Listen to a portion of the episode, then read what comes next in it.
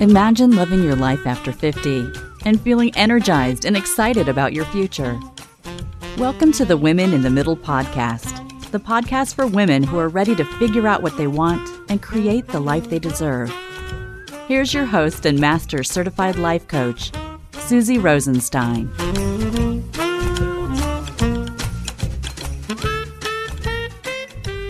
Hey there, welcome back to the podcast Women in the Middle.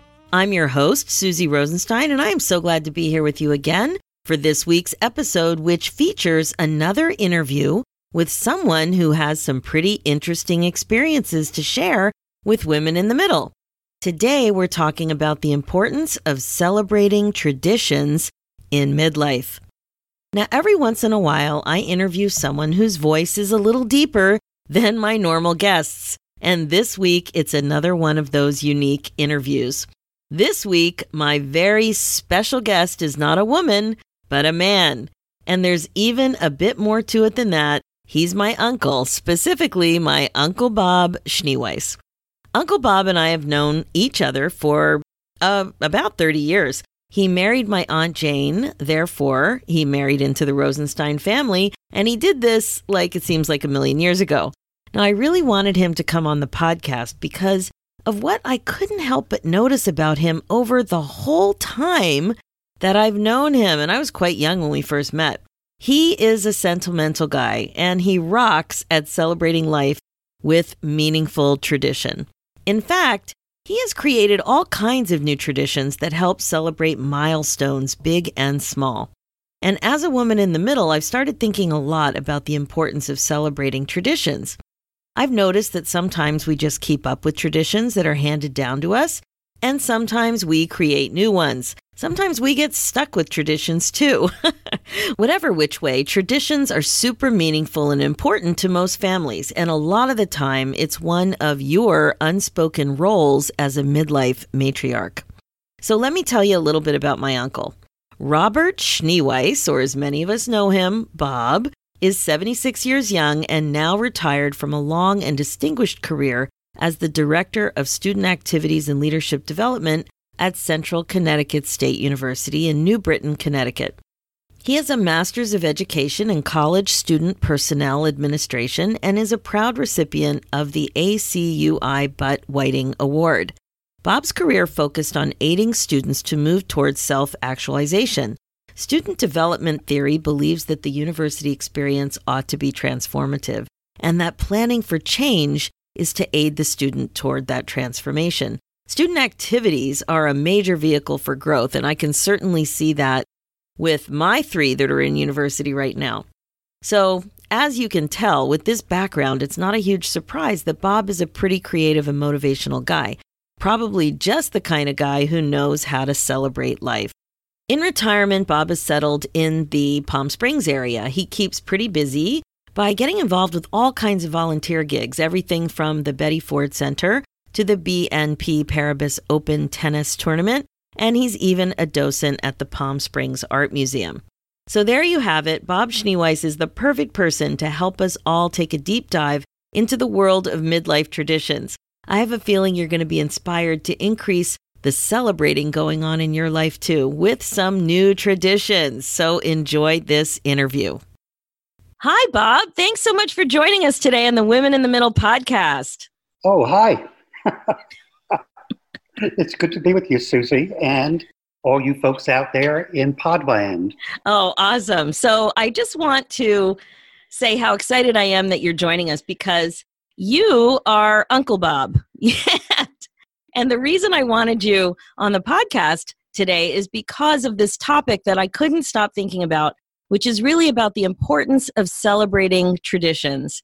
And it turns out that you are an expert at the celebration of traditions. And when I talk about traditions, I'm really talking about the transition of traditions. So, the way traditions are passed down, and also the creation of new traditions.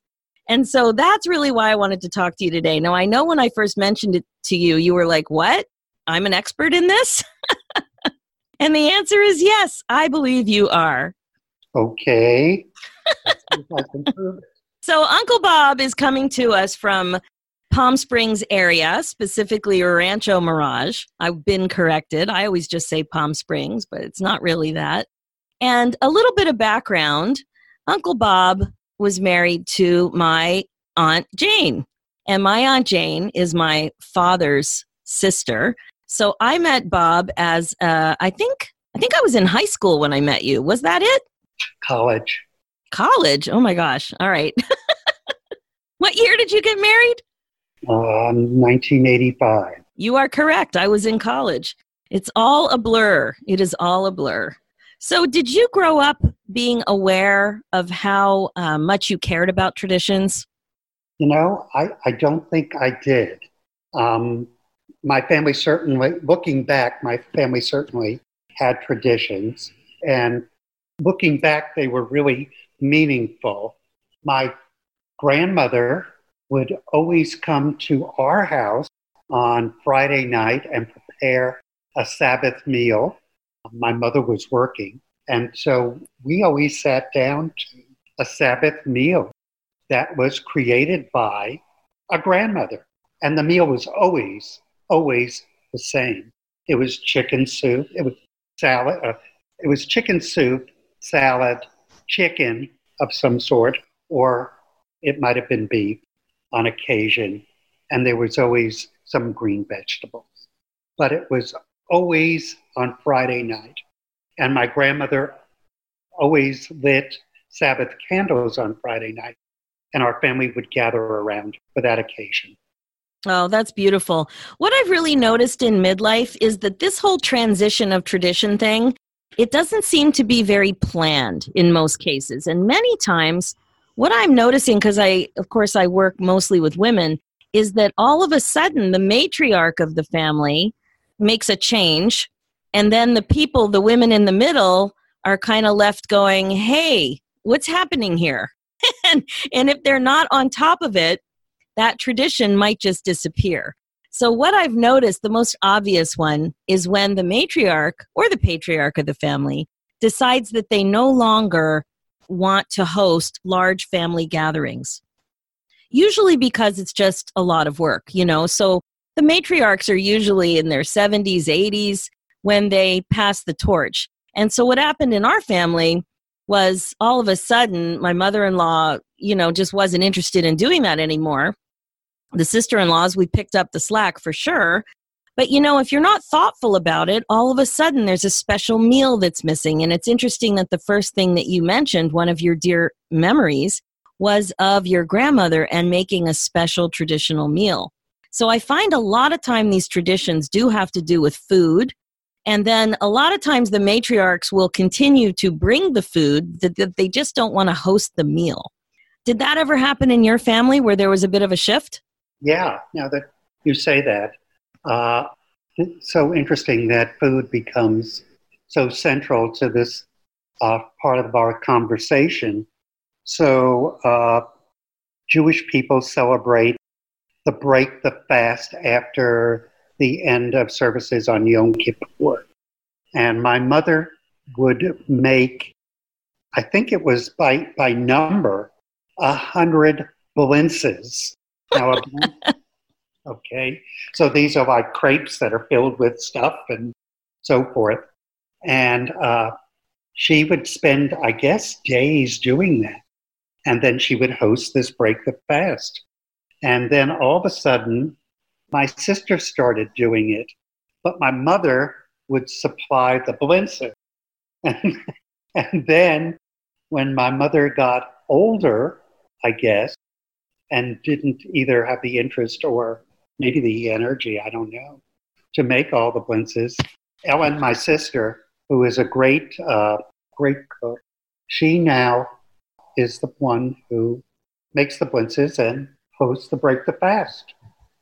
Yeah, it's kind of funny. I wonder how much they spoke about it, that transition of that tradition, or if it just kind of happened because it was obvious that it needed to happen. But I've certainly noticed that on both sides of the family that some of the meals that are more difficult to make, uh, they just end up being purchased or stopped. And but then the you know the the gallery, the peanut gallery, the grandkids always make a fuss, and they you know they want certain things, and then then the the food tends to come back. But a lot of tradition is definitely around food, and I'm thinking specifically of the way my mom makes matzo balls and her mashed potatoes at Thanksgiving, and certainly those mashed potatoes. That's something I really missed when I came to Canada because I no longer went to Thanksgiving on a regular basis. Uh, it was often the the weather was horrible and it wasn't worth it. But those mashed potatoes, they just don't make them like that up here. I don't know what it is. I think it's a lot of milk and cream. I can think about something that is uh, has the ability to be a tradition that's reborn. When I was growing up, my grandmother made these cookies that I just was crazy about. And I grew up in the New York City metropolitan area, but I went to university in Florida. And uh, my grandmother used to send me, this is so weird. Uh, my grandmother used to send me a Crisco can. I don't even know if there's such a thing as a Crisco can any longer, filled with these cookies. And I would devour, they would come, by the way, when they arrived, they were mostly crumbs. In the transit, they became crumbs. Anyhow, I, I would devour those cookies.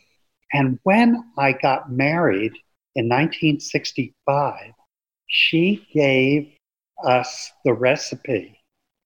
And I have to say that the recipe was never used. But I, re- I discovered it literally a few weeks ago in her handwriting. I was just going to ask you that because I think when you find a recipe in the actual handwriting of the person whose meal you enjoyed, it's a beautiful, beautiful thing. Well, I think the cookies are going to be reborn.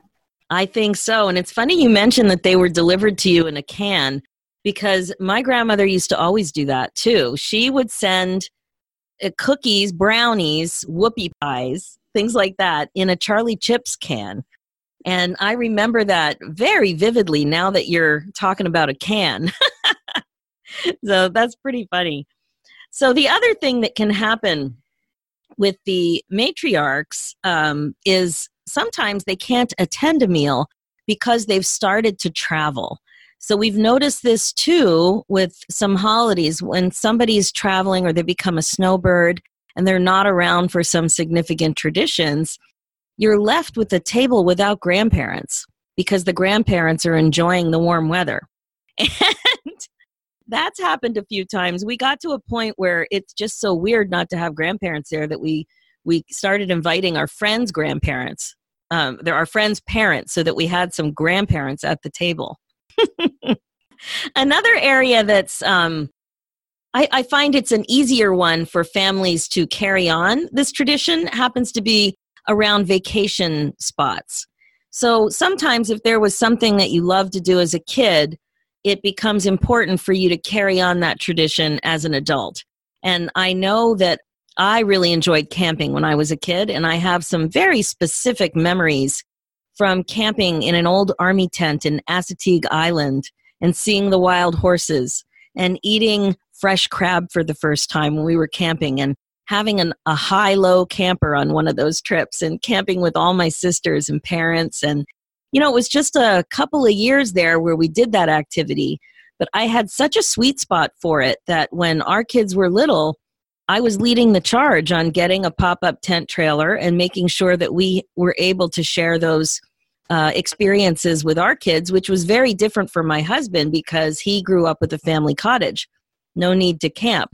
But, you know, that was one way that I had a really fond memory and made sure to carry it forward. And then another one that's kind of unusual, but it became very important to me around the time I turned 50 was the tradition of having a large dog. So when I think back on my childhood, the early years, like there were a lot of big bumps in my childhood, but the early years, or maybe it wasn't quite early, kind of the early middle, there were a couple of very good years in there. And one of the strongest memories I had was the importance of large dogs. We bred St. Bernards and it was a huge part of our life. We did the whole dog show circuit, and I was involved uh, showing one of the St. Bernards in a puppy class. And I just have this memory, you know, I have four sisters, and we had a lot of St. Bernards and puppies and dog shows, and all of this stuff was going on in my childhood. And as an adult, my husband and I had a golden retriever, and then we had a second golden retriever. And then after that last golden died, uh, it was just, I couldn't get another golden. They were just too sensitive a breed, and uh, my heart was just broken. So I thought, let's switch it up. And it was around the time of my 50th birthday. And I couldn't stop thinking about those childhood memories because I was pretty much doing a walk down memory lane anyway with that milestone. So we came to the conclusion that a Newfoundland was the best solution for us because of the cottage and the family and the water. And having that large dog, he's a big giant mess, but it has been so much fun and it really does bring back a lot of memories when I see my husband walking with him and and just getting so much joy and pride out of the training and everything. I have big flashbacks about my dad. So it's really interesting. I would have never figured that that dog would have uh, that having that dog in my family and being kind of compelled to share the, that experience with my kids. I would have never anticipated that. And one of the things that's been so fun with something you've done is that you have a poodle now in your life and the poodle is the very first dog I remember us having as a kid. And your dog looks exactly like the dog we had as a kid. Well, she's out of the house right now getting a haircut, so she may not look that way later today. Well, she's a chocolate poodle, the chocolate brown standard poodle. She's cute as a button. Did you have any tie to poodles? Like, why did you select a poodle? Um, I selected a poodle because they're supposedly good for people who have asthma. They don't shed, they have hair. I wanted a, a larger animal, and a standard poodle gets pretty big, and they're supposed to be so smart. And to be quite honest, the last dog that I owned was a terror for his 13 years. we never trained him very well. And so I figured if we had a bright poodle, maybe this individual who's not a great animal trainer and this bright poodle will meet somewhere in the center and we'll both be happy. So, is that what's happened? Uh, not quite. she's smarter than I am, but not necessarily doing all that I wish she would. well, I was just tickled when you um, when you chose that breed. So thanks very much for helping me remember a few more things from my childhood. I appreciate it. Now, the main reason I wanted to have you as a guest today, though, was because of your specialty in starting new traditions, celebrating with tradition, and starting new traditions. And there are so many of them that I remember you doing. I want to start with the one that I was just blown away by, and it's something that I think uh, that any listener can also adopt and it is the creation and review of the top 10 days of the year. Can you oh. talk can you talk a little bit about that? Absolutely. Uh, so David Letterman is uh, used to do the top 10 days, a top 10 list every day. And uh, so I conceptualized that I wanted to do the top 10 days of the year. And so I have found that when I anticipate that a day might be a top 10 day, I do everything possible that day to amplify its power as a top 10 day. And my, my goal is, is that at the end of the year on New Year's Eve, I make a list and I hope that the list is so long that I have difficulty in deciding what the top 10 days are. But the other part of this tradition is that after the list is created, I don't necessarily publish the list, but I do send notes to people saying they were part of one of the top 10 days of the year. So I, I include those people in making the list more meaningful. And I have to tell you, I've been the recipient of a couple of those notes over the years, and it is so much fun to get a note like that and to also just help remember what is going on in your life and celebrating joy. Yeah. So I love that you track it. How do you track it throughout the year? Do you have a little notebook or just what do you do? Uh, well, first of all, let me roll back just a, a, a bit. So I gave a toast at a at a wedding about 18 years ago. Uh, maybe it's more than that now. And, and uh, I said to the bride and groom that today may be one of the top 10 days of your life. But you know what? I hope it's not. I hope you have so many top 10 days that your wedding day may remain significant. But having a, holding a baby in your arms for the first time, or a walk on the beach, uh, or a great lasagna you made, or something that has caused you guys to laugh about it over and over and over again. You can't anticipate what those top 10 days of your life are going to be. And it may be your wedding day. And guess what? It may not. That's so good. That a top 10 day doesn't need to be something expensive and it doesn't need to be something crazy. Nope, not at all. Uh, Suzy, I forgot the question you asked me. Oh, the question was how do you actually track oh. the days during the year? Is it a journal or what do you do? No, I, honestly, I don't keep a journal with this. Uh, I, I want the list to be very organic. And so on New Year's Eve day, that's when the list is created. Oh, wow.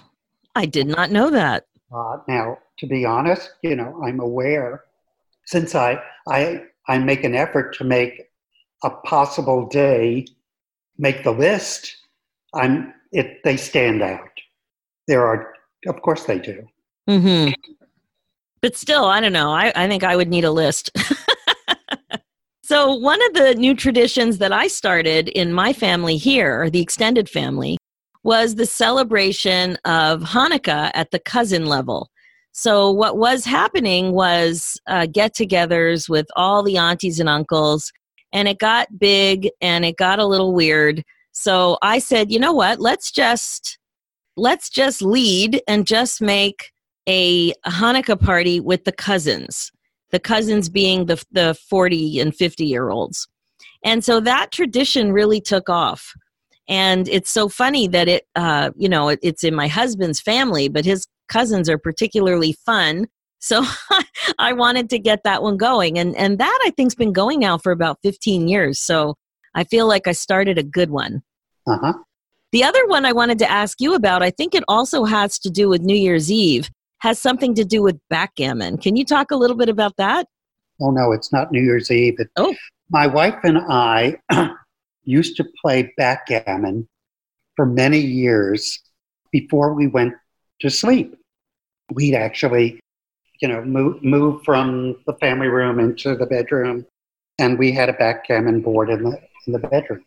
And we would play nightly, but we, when we traveled, in New England, where we used to live, there was an ice cream chain, uh, Friendly's Ice Cream, and one of the things they would have was this sort of a malted drink, and it was called a fribble. And so we uh, we took a fribble cup, and uh, you know those label making machines. yeah. And we would use the cup as a trophy. And so when we went to Hawaii, there was the Hawaiian tur- tournament. And when we went to California, there was a, a, a California tournament. And so over the years, uh, we played many tournaments, and and whoever won it got their name on it. So, the Fribble Cup. What can I tell you? I remember it was on top of the fridge. Yeah, it was. and it's long since gone. I can tell you that. Too. I just think it's super important to take the time to celebrate like this, like things that aren't necessarily a big event, like a wedding. Or anything where you have to make a toast. And that's really that's why when I've been observing you over the last few decades, I really noticed this. And one of the things you did recently really, I think, topped them all in terms of your uh, effort to celebrate a significant milestone. And this one really only affected you. And it was the 50th graduation anniversary from University of Miami. So, what did you do? well, we, I guess we need to tell your listeners that my career was in higher education, and I was the director of student activities and leadership development at two universities the University of Tennessee in Knoxville, and then Central Connecticut State University for 31 years. And so I, I have I have a background in planning events, including uh, Senior Week, a series of events which would celebrate the end of a university career. So, my 50th anniversary of when I graduated from the University of Miami, I wasn't going to Miami. So, I decided I would throw for myself a senior week. And pretty crazy. Me, myself, and I. so, I dug out my senior ring that I hadn't worn probably in 40 years, and I wore it that week. I ordered all sorts of tchotchkes from the university, pom poms and and banners and stuff like that. And uh, each day we did something to celebrate the anniversary of my graduation, my bachelor's degree. And the actual anniversary, which was a Saturday night, I invited friends to my home for a pizza and beer blast. And we had a keg of beer here. and uh, it was it was fun. It was fun. That's great. That's great. I I love that you pulled out your photos from that time period. That was really fun to see. Oh yes a, a much slimmer Robert.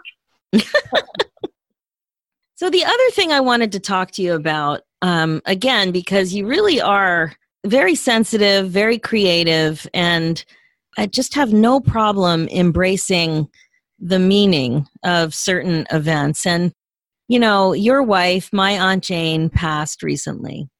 And I have been very impressed and touched by some of the things that you've done and created to help keep her memory alive and to continue to feel close even though she's gone. Would you mind sharing some of that? Because so many people who are missing a loved one just don't know what to do. And I just love what you've been able to do. Well, let me preface this if my voice cracks, is because this is uh, so so close to me. Um, let me first say that uh, I am not filled with sorrow, but I'm filled with gratitude, and I really mean that. Jane and I spent 33 years together, and uh, it was all that I think either of us would have wanted it to be. So the last Jane had a lot of health problems, but uh, they accelerated, and literally between a Saturday and a Thursday, she pole vaulted uh, to the end of her life. And so there she was in hospice and not necessarily awake, but I sensed that, and I had heard that people hear even though they might not respond. And so uh, one day I brought, uh, it was on Tuesday, I brought my iPad in and I shared with her pictures of, of things we had done together, people we knew, and so forth. And I got to one picture that was of Jane in our swimming pool holding our granddaughter who at the time had been about three or four. And I described it to her. And all of a sudden, there she was. She was moving, Jane was moving and making sounds. Wow. So, wow, yeah. And then the next day, Wednesday, Thursday, Wednesday, she and I had had a loud discussion about a bottle of wine that she had bought, and uh, I thought it was too expensive. And uh, I always thought things were too expensive, and she didn't. Uh, and we promised we were going to someday share the wine on a special occasion. And I brought the bottle of wine into the hospice. I opened it. I put some of the wine on a cotton swab and I rubbed it on her, her lips and on her gums. And I toasted our life together. I think if she was aware of that, she would have definitely approved. I think so. So she passed away on Thursday, and I, it's now almost, I think it's 20 months, and I sleep in the same bed that the two of us slept in. And every night before I go to sleep, I do the same thing. It's now a tradition. I thank her for the person she was. I tell her that she will always be remembered. She was a woman with an incredible spirit. And so I tell her what I did today and how I helped carry her spirit forward and how that enriches me every day. And then the last thing I do is I used to pat her on her butt three times before we went to sleep and I pat the mattress three times. Uh, and then I can go to sleep feeling like I had a great day and Jane was included. Oh my gosh, Bob, that is so beautiful. Thank you so much for sharing that. And so we don't leave, leave uh, the podcast on a uh, a deeply teary and sentimental note. I want to add something that happened. So after you got that dog, that beautiful chocolate brown poodle, yeah, your wedding band went missing. and talk about traditions. You were continuing to wear your wedding band, and you had just taken it off so you could shower. So you asked people in the house who helped you clean to help look for it, to check the vacuum cleaner, to check everywhere, knowing in the back of your mind, especially after we talked about it, that there was one place that you didn't yet look. And it was possible that that beautiful poodle had eaten your wedding band. That is true. She did. She did. I was highly suspicious because I have had things gone missing and we've had to take the dog in for x rays. Socks. Once a cheese grater went missing and we thought that he ate it. Fortunately, he didn't eat the cheese grater. Yeah, so then it kind of became humorous as you took the dog into the vet and shared x rays on Facebook showing your wedding band inside the stomach of your dog. Yep.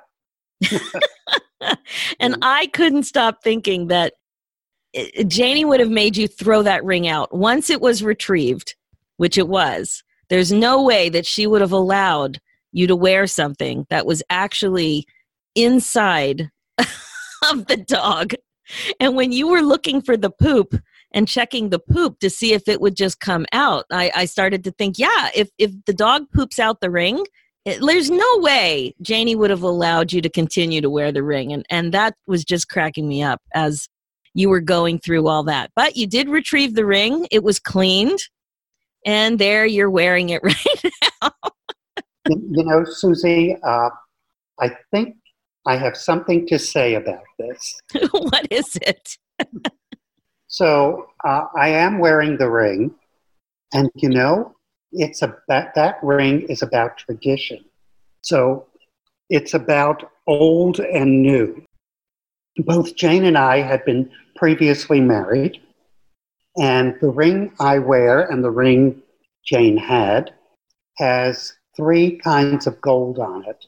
The yellow gold was from Jane's original wedding ring. The white gold is from my original wedding ring. And the pink gold was the new gold. And so the ring itself is a symbol of tradition in that you don't deny what was before, but you can make in the future what can be. That is beautifully said. And you know, I forgot about your wedding band, so I'm so glad that we talked about what happened with Roxy. because that is the most beautiful story. Well, Uncle Bob, you've done it again. Thank you so much for sharing your insights and experience with celebrating tradition. I think as midlife people, we really need to be more intentional about the traditions we want to save and carry on and the new traditions that we have an opportunity to create. When you get right down to it, it really is about celebrating life, and your kids and family members will definitely appreciate tradition. So, thank you so much for sharing, and you've given us a lot to think about. Thank you. That's it for this episode. I'm sure you'll agree Bob knows how to enjoy life. He has a proven track record of taking time to be present and acknowledge life's big and little moments with the kind of love and attention that they deserve. I hope hearing this take on what simple but meaningful traditions are available to you was inspirational to you too. So much more fun can be had when you're open to celebrating life just a little bit more. And who is already making notes about their top 10 days? I love that one. While we're on the topic of reviewing what was amazing about last year, I also want you to really think about what you want to be amazing about next year. As a woman in the middle, you have so much to offer. Really think about where you want to be this time next year. If it's not where you are right now, if you feel stuck, if you feel like life's been passing you by and you're ready to get excited about your life again, head right over to www.talktosuzy.com and apply to work together. It's just about booking a free, no obligation 10 minute call to chat and see if we're a good fit to work together to coach. Just, just to make sure you don't have regrets. You don't want regrets. That's what this is all about regret proofing your life. It's just a baby step. So I can't wait to see your name in my calendar. Just do it. And if you've liked what you've heard on today's episode, just head over to Women in the Middle podcast on iTunes and leave me a review. Check out the show notes with more information and links at www.suzyrosenstein.com. Let's do this, ladies. One scary but amazing thought, celebration, and tradition at a time. Thanks so much for listening.